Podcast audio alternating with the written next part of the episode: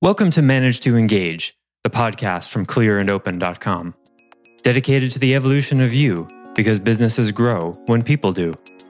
Serving leaders, managers, and people who will be, helping you reach excellence in your work and achieve your personal goals at the same time. Sign up for the free course at clearandopen.com. Compassion and space and time, forget the goal, sometimes that's needed but other times, if you have a persistent, stubborn issue, I'm inviting you to consider maybe it would be useful to hold it as you haven't learned a damn thing. And what would it take to really complete that learning? Hi, it's Joseph, and thanks for tuning in to Manage to Engage, the podcast from clearandopen.com. We're conditioned to believe that knowing creates change. Some of you maybe remember G.I. Joe Knowing is half the battle. Yeah, if only that were true. Knowing is just the barest of beginnings toward change, unfortunately. In this episode, part three of a series about why learning is not what you think it is, I deconstruct this conditioning so that we can build a better understanding of the learning process. I offer weekly member webcasts, online courses, and mentorship at clearandopen.com because it's my truth that with the right tools, anyone can eliminate the people, money, and time problems holding them back in business. And I share parts of these webcasts and courses on this show because I want to help you too. If you're enjoying the show and learning from it, I'd love your feedback. If you're listening to the show on an Apple device, all you have to do is open the podcast app, view the full description of the episode, and click the link to leave a rating and review for the show. Thanks so much for listening. Let's start the show. So, the question I have for you that all of this is a setup for, the question I, I have for you is where are you pretending that you've learned something? Because you know about it. Where are you pretending that you know something, that you've learned something because you know about it?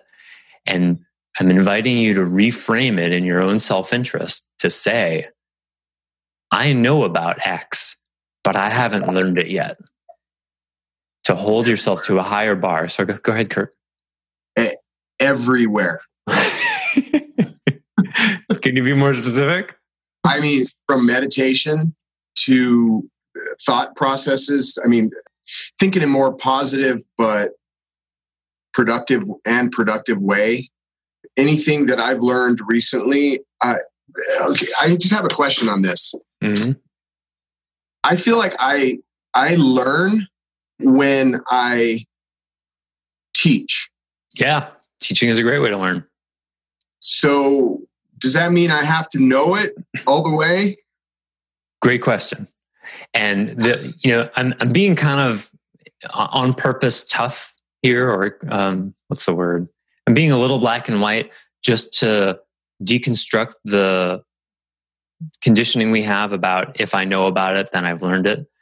It's, obviously to me on a continuum, right? You know about something, you know, you've heard the vaguest idea of it. That's the very bottom of learning. You've embodied what you know and permanently changed something such that you never slide back into an old behavior. That's the end. And there's lots of places in between. But what I'm saying is it's it's easy for us to look at, oh, I know about that. And I just have trouble with it every once in a while.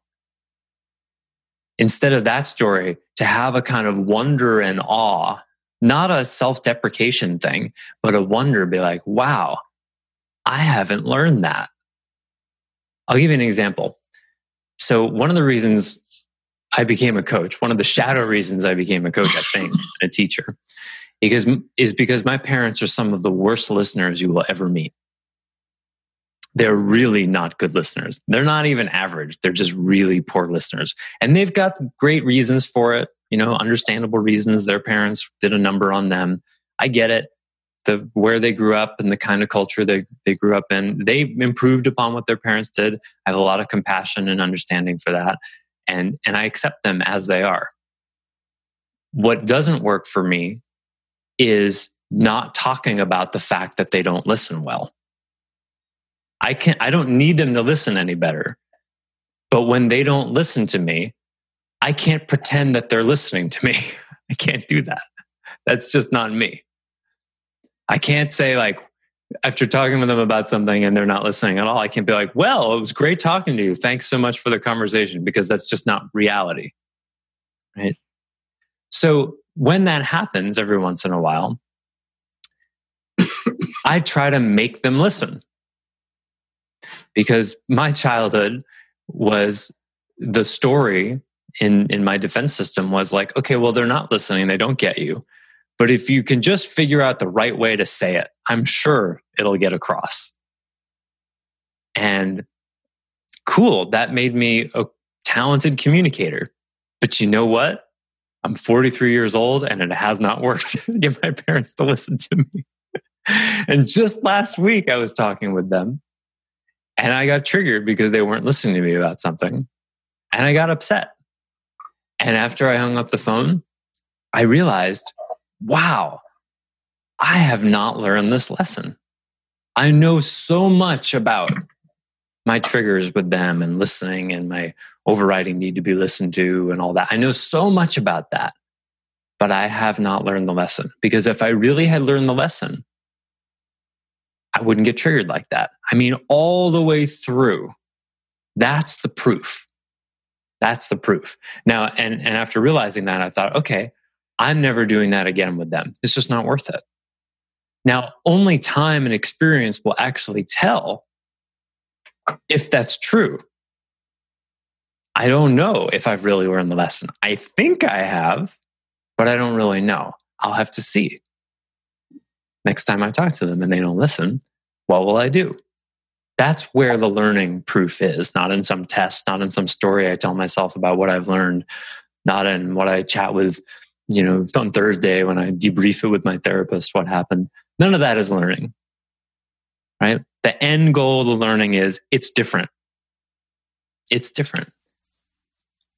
Isn't awareness part of the process, though? Don't you think that as you're becoming aware, then you're on a continuum of learning, not having learned? Because you're going to always, I mean, you're especially in that kind of situation, parental core relationships, it's going to, that's where it's all going to, always going to come up. For sure. Absolutely. Step backwards will yeah, happen. Absolutely. There is certainly learning and, and one should have self compassion about that. I mean, it's, um, but it's like, to use this example, I've had many conversations with my parents like that where afterwards I said, Well, I guess I'm still learning about this. For me, it feels more useful. How do I say this? That can be true and helpful sometimes. But for me right now, I'm looking at like the sober realization of like, wow, I haven't learned that. I haven't learned that. And the, the tone I think is really important. It's, it's not like I'm a bad person or anything. It's, it's not harsh. It's just like a wake up call. Like, wow, I know all sorts of stuff about this and I haven't learned it. And now it raises a bunch of new questions like, well, why not? Why not? Because if every aspect of me were really committed to this change, learning this, letting go of the need for them to get me in some way, then it would have already happened. See, so what's the holdout in me? What am I not willing to give up? You know, and, and it came pretty quickly. It was the idea. This is one of the reasons why I think I'm finally done and think I finally learned this is because I did get through to them in a way I never have before, but it took an enormous amount of effort you guys know that thing I do where I can kind of make somebody get something with a kind of intensity and energy. I'm I'm, I'm working on retiring from that um, because I don't think it really it almost never sticks and it takes a huge amount of effort for me. So I did that with them in a way I never did before. And for a couple of minutes, I got what I wanted. And then I got evidence within a day or two that it didn't stick. So now it's like the part of me that really wants them to, to get something is like, well, they got it for a moment. We could keep getting that more and more and more if you just keep working on it. I'm like, well, what is it that you think is going to happen? Well, if they can wake up, then they could actually be more of the parents that I want. Well, what would that actually get you? The childhood's over. you know, what, what difference would it actually make if these people deeply listen to me? I mean, really, because the story is it's really important. But what this incident faced me with was, was the question of like, what is it that I really want here? You know, there's some story, there's some part of me that thinks that I can actually redo aspects of my childhood if I mm-hmm. were to get them to listen.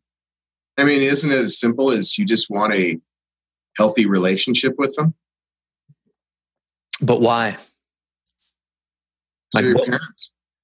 Yeah, but that's that, that's not a compelling reason, you know, because they're my I, I want a healthy relationship with people who've demonstrated umpteen times that it's not possible. That's trying to get blood from a stone. And that's a recipe for suffering. And that's the real dynamic going on, you see. And so, following this,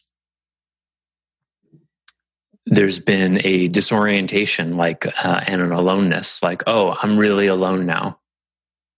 Because some part of me thought that, like, was on this gerbil wheel of, oh, just a little bit more, just a little closer, just they're, they've almost got it. If they could just, if I could just get this thing across.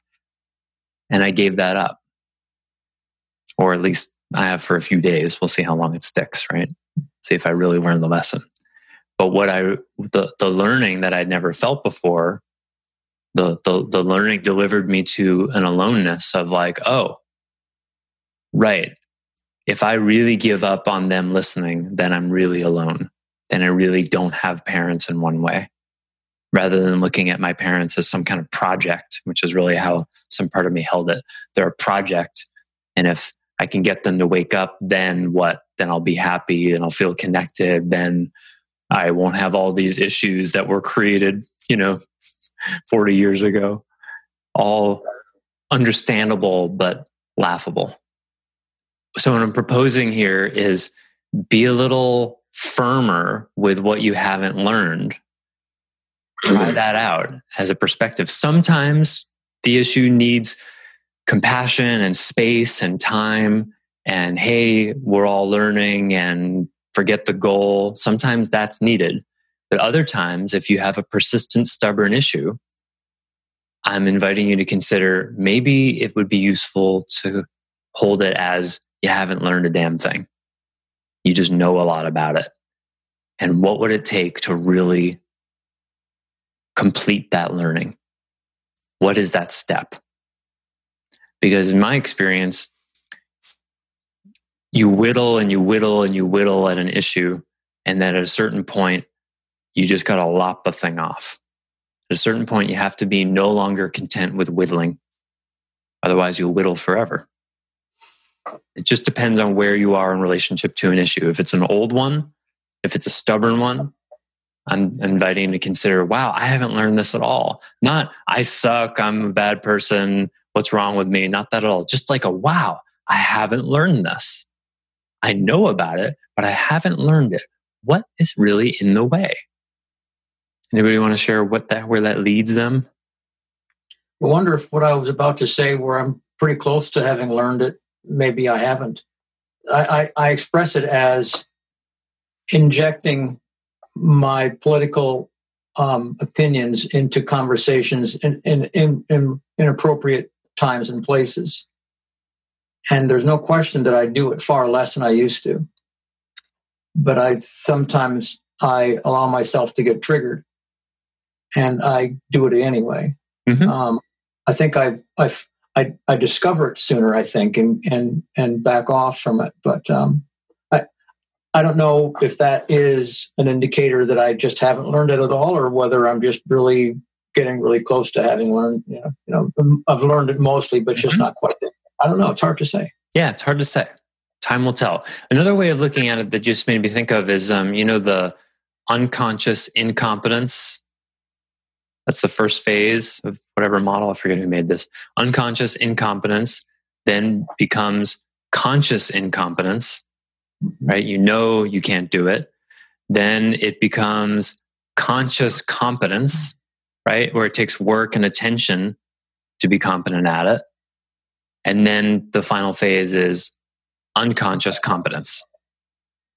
So, what we're sort of talking about here is the gap between uh, conscious competence, the third level up, and the last level, which is unconscious competence. Because what I'm asserting is if the issue for you, whether it's avoidance or procrastination or being organized or whatever, if it's taking effort, like if I've, when I'm talking to my parents, if I have to like concentrate on not becoming triggered about how they're not listening to me, that's conscious competence. I can do it, but it takes effort.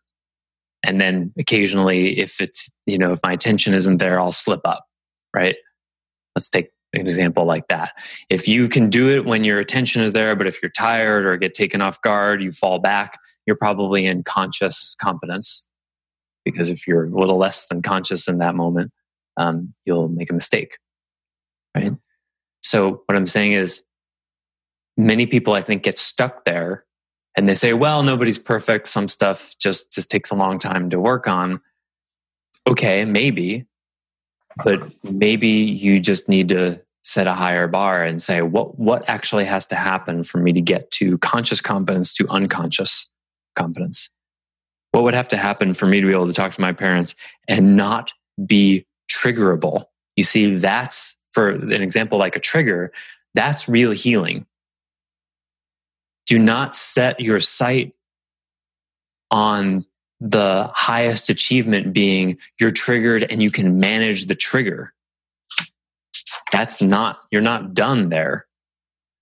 Being untriggerable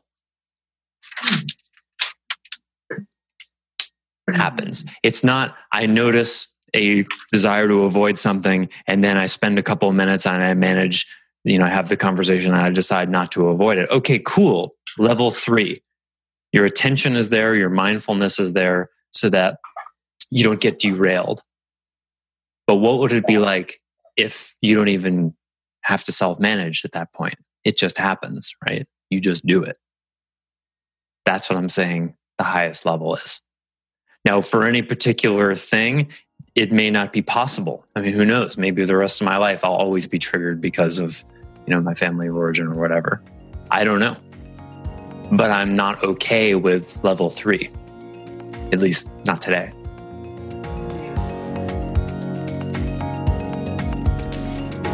Thanks for listening to Manage to Engage, the Clear and Open podcast. Join us next week when you'll be a little bit closer to who you're destined to be.